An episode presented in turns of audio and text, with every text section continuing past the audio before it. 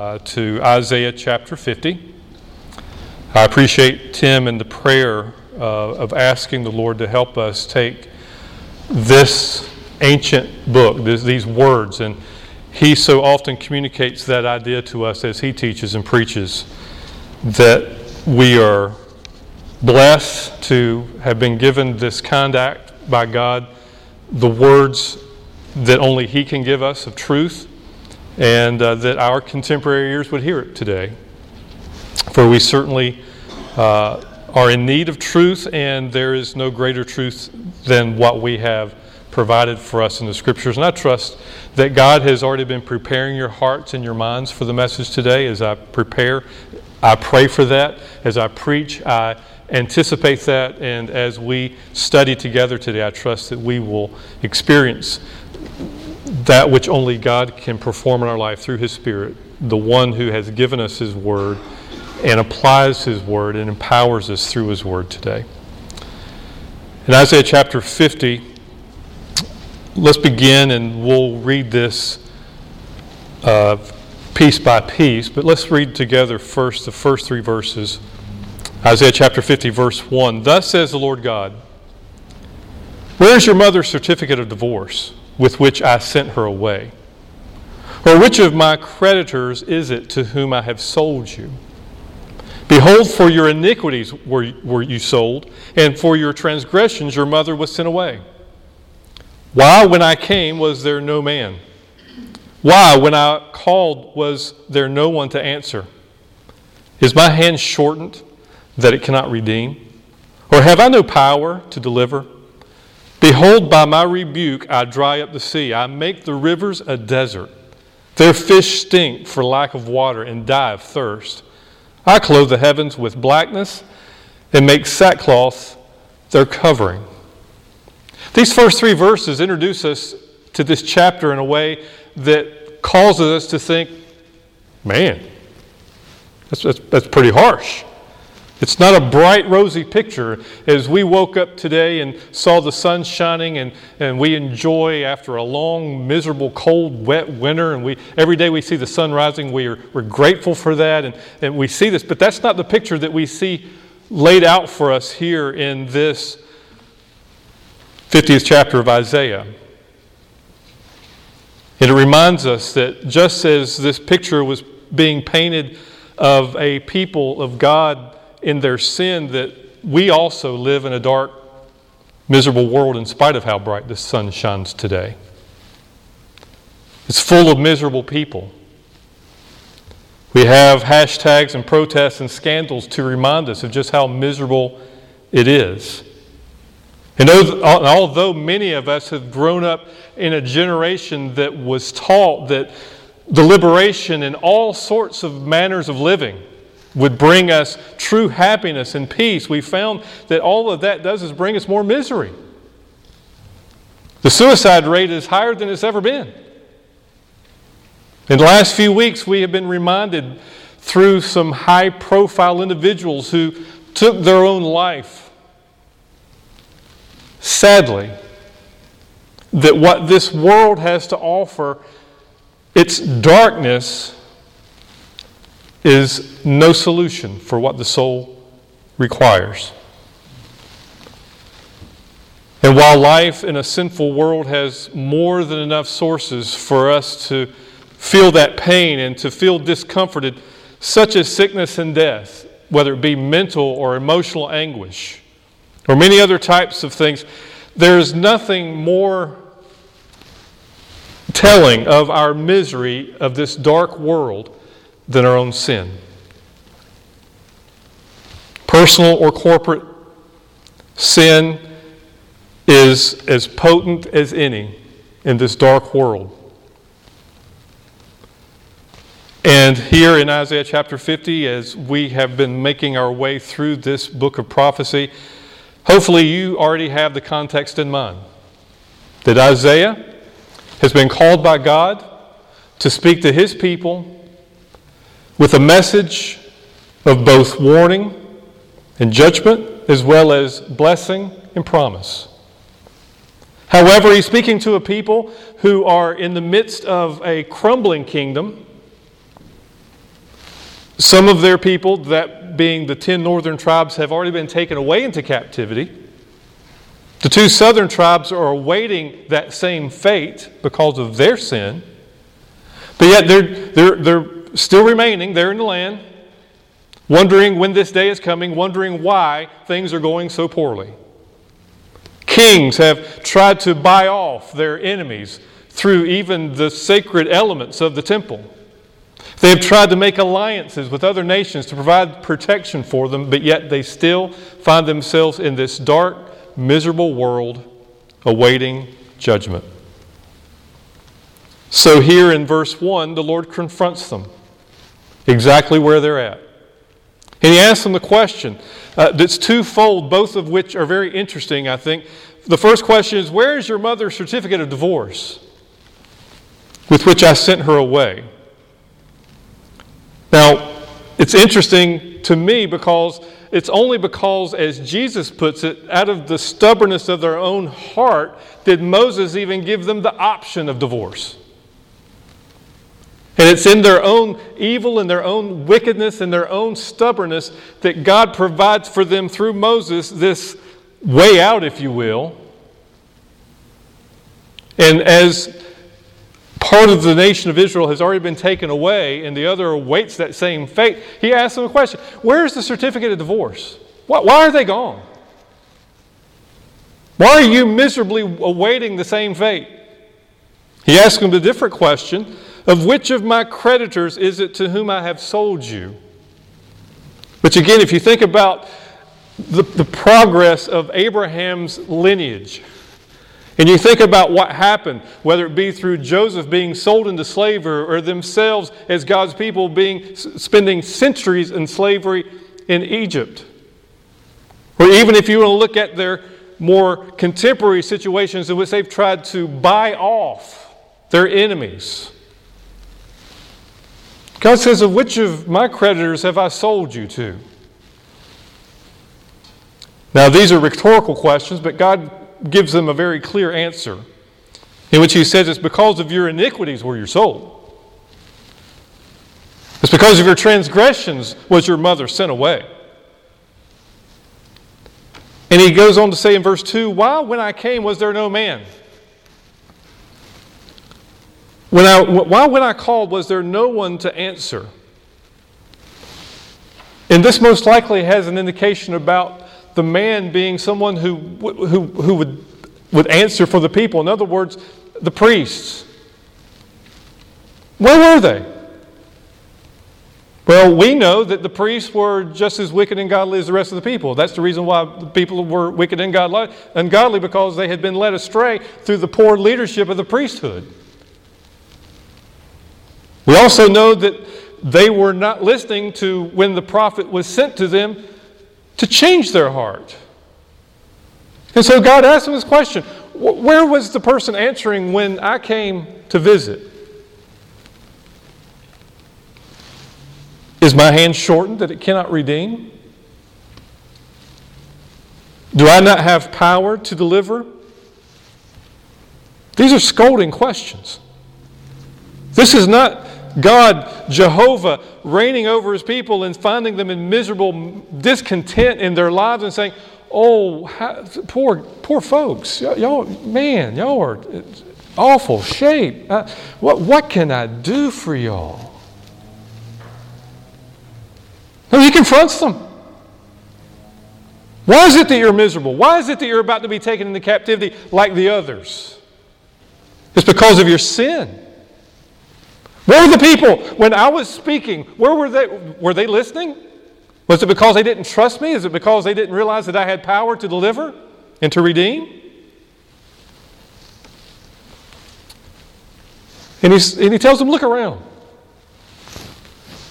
I have dried up the sea to be like a desert, so that the very elements in that sea that depend on the water to live stink because they're dead.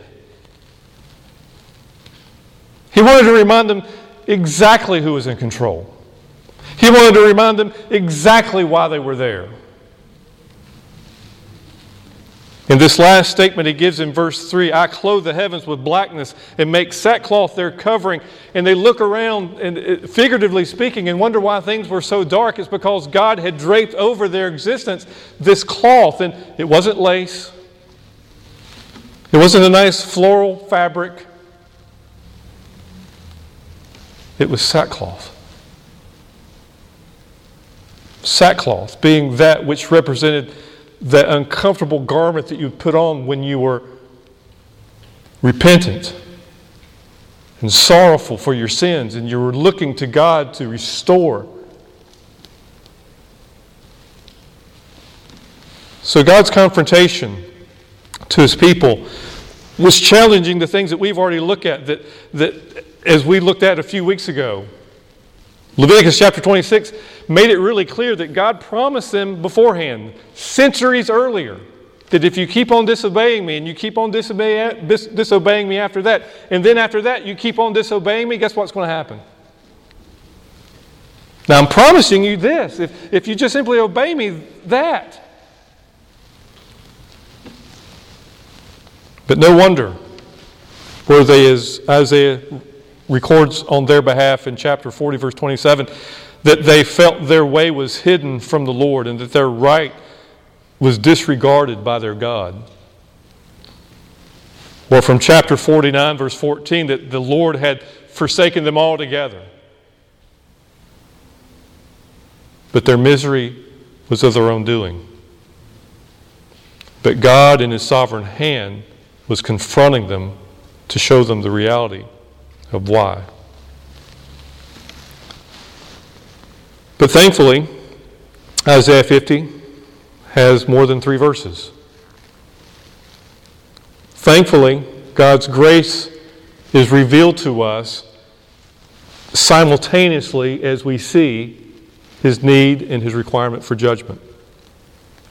For we read in verse 4 The Lord God has given me the tongue of those who are taught that I may know how to sustain with a word him who is weary. Morning by morning he awakens. He awakens my ear to hear as those who are taught. The Lord God has opened my ear, and I was not rebellious. I turned not backward. I gave my back to those who strike, and my cheeks to those who pull out the beard. I hide not my face from disgrace and spitting, but the Lord God helps me. Therefore, I have not been disgraced. Therefore, I have set my face like a flint, and I know that I shall not be put to shame. He who vindicates me is near. Who will contend with me? Let us stand up together. Who is my adversary? Let him come near to me. Behold, the Lord God helps me. Who will declare me guilty? Behold, all of them will wear out like a garment. The moth will eat them up. you say, well, why such a contrast in verbiage here? from, it seems it's a completely different voice. And you'd be right to say so. The first three verses are from Jehovah God, who is speaking and confronting his people about their sin. The next verses that we just read together, verses 4 through 9, come from the servant. This is the third of what some would call four servant songs found here in this portion of Isaiah. So the servant, while the Jews would consider themselves the servant of God, and there are passages of Scripture that would indicate that Israel was his servant, there is also, within this context, reason to believe that there is no way that Israel could be the servant. Just read the first three verses. So we have here the servant speaking again. And what the servant has to say reveals much about not only who he is, but what he will accomplish in his life. So let's look in verses 4 and 5. This first thing about the servant we see is that he is endowed with the ability to sustain the weary with just a word. It says there in verse 4 The Lord God has given me the tongue of those who are taught, that I may know how to sustain with a word him who is weary. Morning by morning he awakens. He awakens my ear to hear as those who are taught. You see, the servant is saying that he has been given, he has uh, been provided for wisdom to be able to speak. As someone who has prepared and has gone through training and has had the educational experiences to teach him how to speak well, effectively, sufficiently, but he needs no teaching. It was granted to him, it was disclosed to him. And so when we think about what the servant is saying, that he is saying that he is distinguished from all others in that he is being able to give the word in such a way that's able to sustain the weary one. The people of God at this point would certainly recognize themselves as being weary. Perhaps not so ready to say that they were the reasons for being weary, but they would understand that they were weary. But the servant is calling out to them, saying, I've been given the ability to speak. But when we look at Jesus Christ's life, we certainly see how that is fulfilled. Matthew chapter 7, verses 28 and 29 say, And when Jesus finished these sayings, that when he was preaching on the Sermon on the Mount, the crowds were astonished at his teaching, for he was teaching them as one who had authority and not as their scribes. And they were astonished at his teaching. Matthew goes on to record in chapter 13 when Jesus had finished these parables. He went away from there, and coming to his hometown, he taught them in their synagogue. And they were astonished and said, Where did this man get this wisdom and these mighty works? Where did he get these words? How did, he learn to talk like this?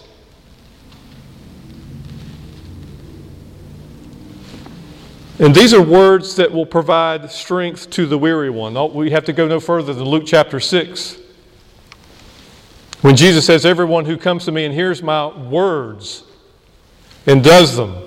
I will show you what he is like. He is like a man building a house who dug deep and laid the foundations on the rock. And when a flood arose, the stream broke against that house and could not shake it because it had been well built. You see, Jesus, the servant in Isaiah 54, who says, I have been given a tongue as those who were taught, is able to speak words that will provide stability to our life.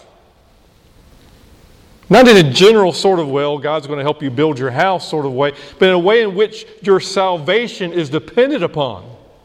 Jesus says, Whoever hears my words and does them, he's the one who's like a person who builds a house upon a rock. John 15, 7, if you abide in me and my words abide in you, ask whatever you wish and it will be done for you. How weary do you need to be that that promise is not a solace for your soul? Luke chapter 9.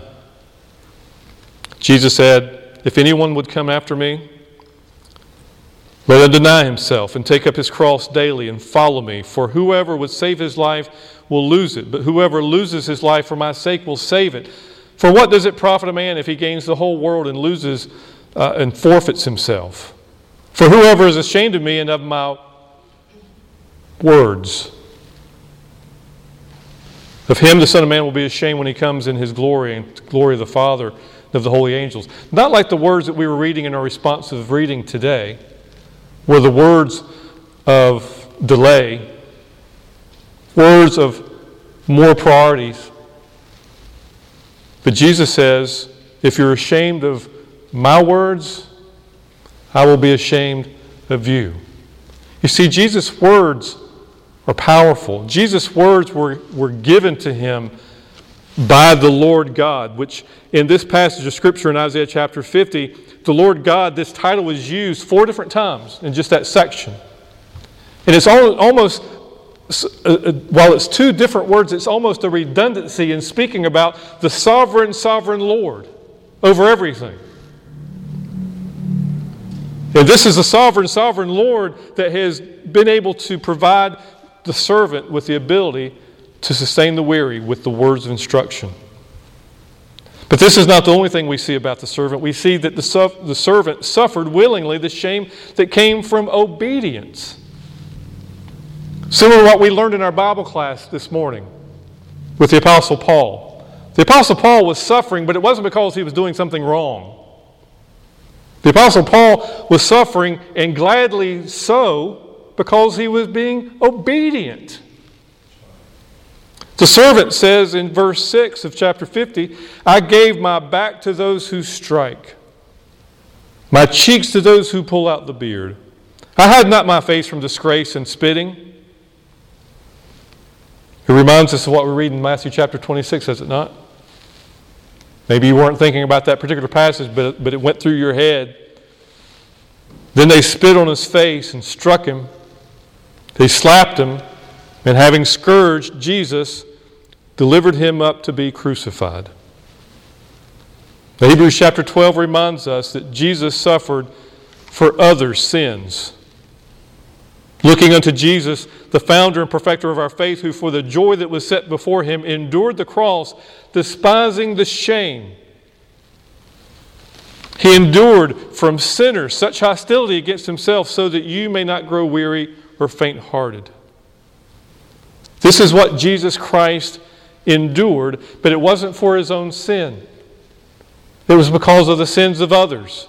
The servant here in chapter 50 is saying, Not only have I been given the ability to teach and give you words that will comfort you, but I've suffered not because of my own sin, but for the sins that we were talking about in verses 1 through 3. Their iniquities, their transgressions. But he was willing to do it, he didn't turn his back. He says in verse 5 The Lord God has opened my ear, and I was not rebellious. He heard what the Father commanded him to do, and he said yes. Not reluctantly, not simply out of duty, because, well, after all, he's just the second person of Godhead, but he did it because of his love for the Father, but also for his love for his people. A transcending love that we cannot even listening to a song thinking about, oh, what wondrous love is this, oh, my soul, we cannot fathom the love that caused our Savior, the servant, to suffer the shame that came from obedience. But he did so not only just willingly as an obedient servant, but he also had the confidence that the, he, and he trusted in the Lord God's vindication. There in verse 8 and 9. Well, at the end of verse 7, and I know that I shall not be put to shame. He who vindicates me is near. And he goes on to ask, Who's going to contend with me? Who is my adversary? He calls to those who would actually accuse him. He said, Let's stand up together. Come and confront me. Just as the Father has confronted his people in the first three verses, if someone was to, to confront me in my act of obedience, let's stand up together. Let him come near to me. Who is my adversary? Why was he so confident? Well, number one was because he knew that the Lord was near. Not simply near in a physical sense, but near in, in, in agreement with what he was doing. Those who we pray for regularly, usually in other parts of the world than what we live in, that suffer, we're not near to them. But we draw near to them as we agree in what they are called to do. But more importantly, their God is near to them. Even though it looks like it, that they're paying for, you know, I like the way Courtney brought it out in her lesson that you know, people could have looked at Paul and said, well, the reason why he's in prison is because he's done something wrong. He, he, God's judging him, right? And how easy it is for us to, to look at someone who is suffering and to say, what did they do wrong? But the scriptures tell us over and over, give us example over and over again about those who were obedient, including the suffering servant here that was suffering because of their obedience. But the Lord is near them. It may seem like He's gazillion miles away. And for all practical purposes, physically speaking, He is. But in spirit and in agreement with what God is doing, He is very near. And so the servant was able to suffer uh, uh, in obedience, knowing that the Lord God would vindicate him. remember what Peter tells us in his first letter in chapter 2. When he was reviled, speaking of Jesus Christ, he did not revile in return. When he suffered, he did not threaten. But he continued entrusting himself to him who judges justly. He himself bore our sins in his body on the tree, just as we celebrated through the Lord's Supper this morning. That we might die to sin and live to righteousness. By his wounds you have been healed. But he was entrusting himself to the one who's judging justly. Which is a reminder to us, again, to look at your present circumstances and not draw conclusions about what did I do wrong? Or, wait a minute, I thought I was doing the right thing and things aren't working the way I, I want. That we commit our life completely, not just moment today, but our whole lives completely to the one who judges justly. For I believe Jesus had in mind what, he, what would be inspired by the apostle, to the Apostle Paul to write for us in Philippians chapter 2. Speaking of himself, he humbled himself by becoming obedient to the point of death, even death on a cross. Therefore, God has highly exalted him, bestowed on him the name that is above every name, so that the name of Jesus every knee should bow in heaven and on earth and under the earth, and every tongue confess that Jesus Christ is Lord to the glory of God the Father. Jesus Christ knew there would be a day of exaltation. Therefore, he was willing to humble himself, even to the point of death on a cross. He knew that the Lord God would vindicate him. He knew that his obedience would bring glory to God the Father. Again, for the Jew who considered himself or herself the servant of God, these things are not so. These things are only true of our Savior Jesus Christ. But we also see with this passage of Scripture not only who the servant was, but it brings us to a point of an ultimate question today. Verse 10 Who among you fears the Lord and obeys the voice of his servant? Notice a change here? Who among you fears the Lord and obeys the voice of his servant, the one who is just speaking? Who among you hears Heavenly Father speaking through his Son, Jesus Christ, and obeys that voice? This is a question that all of us must be confronted with wherever we live, whenever we live there, and whomever is around.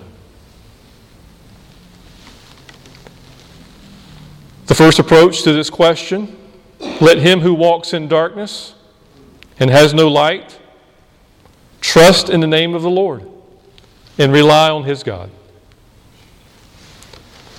You see, we're reminded in, in the scriptures that we live in a dark, sinful world, but our whole existence is dark. Ephesians chapter 6.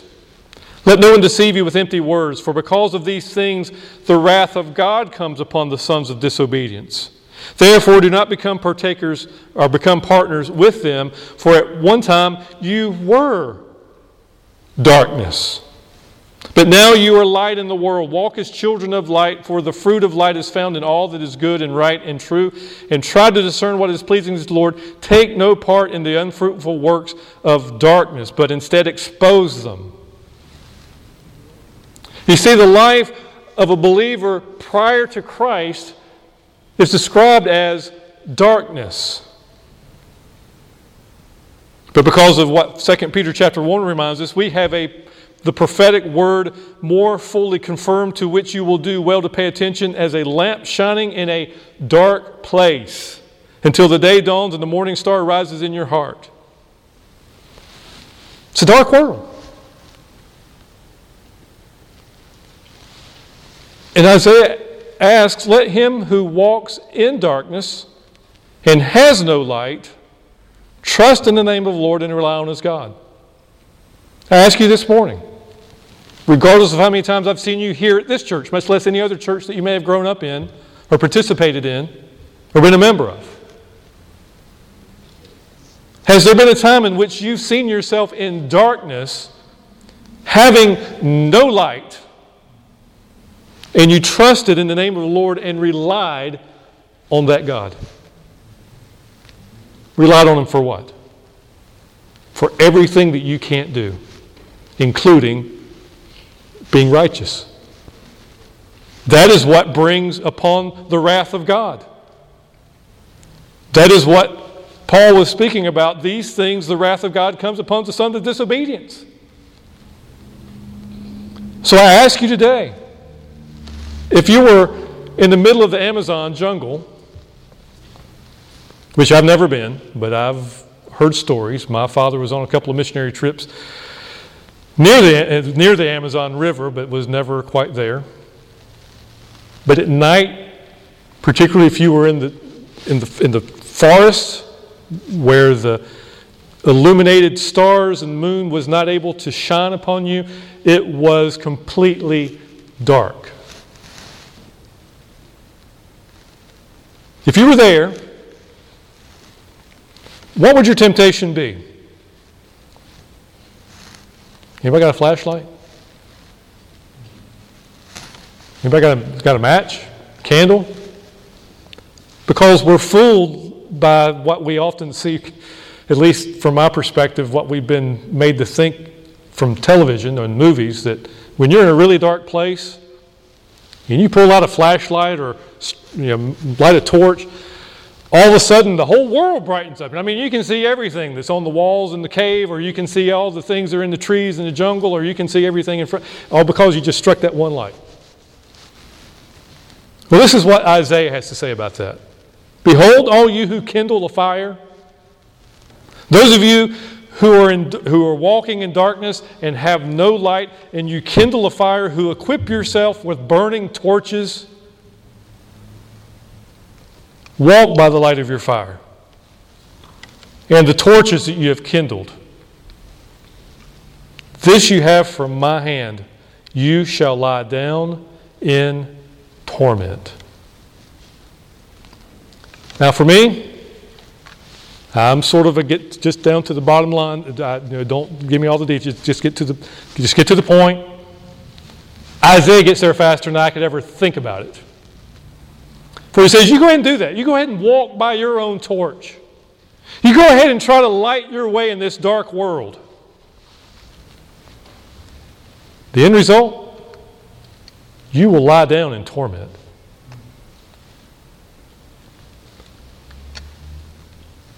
If you're here this morning, or if you know someone else that's trying to go through this dark world, first of all, trying to deceive himself, well, it's really not that dark.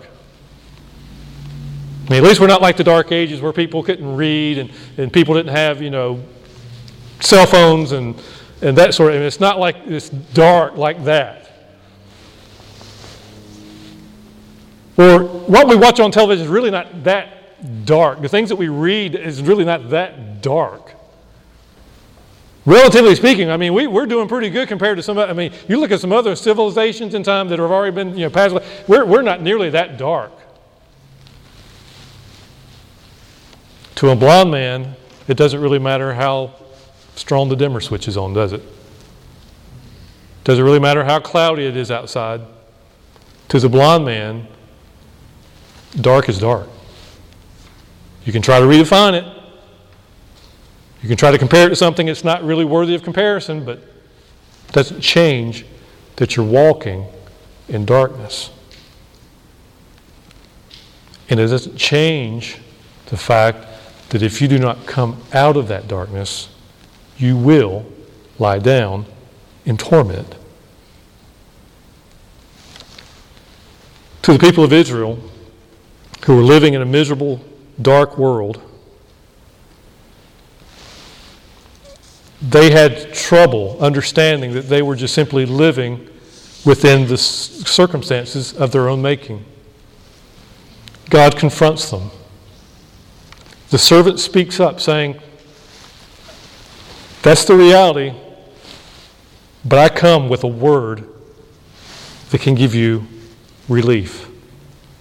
I've suffered so that God's righteousness can be appeased.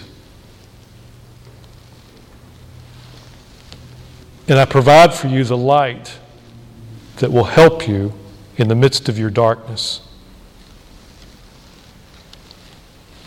So, what will we do today? Will we rely and depend upon the Lord? Or will we seek to equip ourselves with light that will be insufficient for the task? With your head bowed and your eyes closed, I'd like for you just to consider today the darkness upon which you find yourself. And consider just how much are you relying on God. You may be here as a believer saying, Yes, I've trusted in the completed work of Jesus Christ. I know that He has atoned for my sins. I know that by faith that has been provided by His grace, I'm His child. But perhaps you're trying to walk according to your own light today.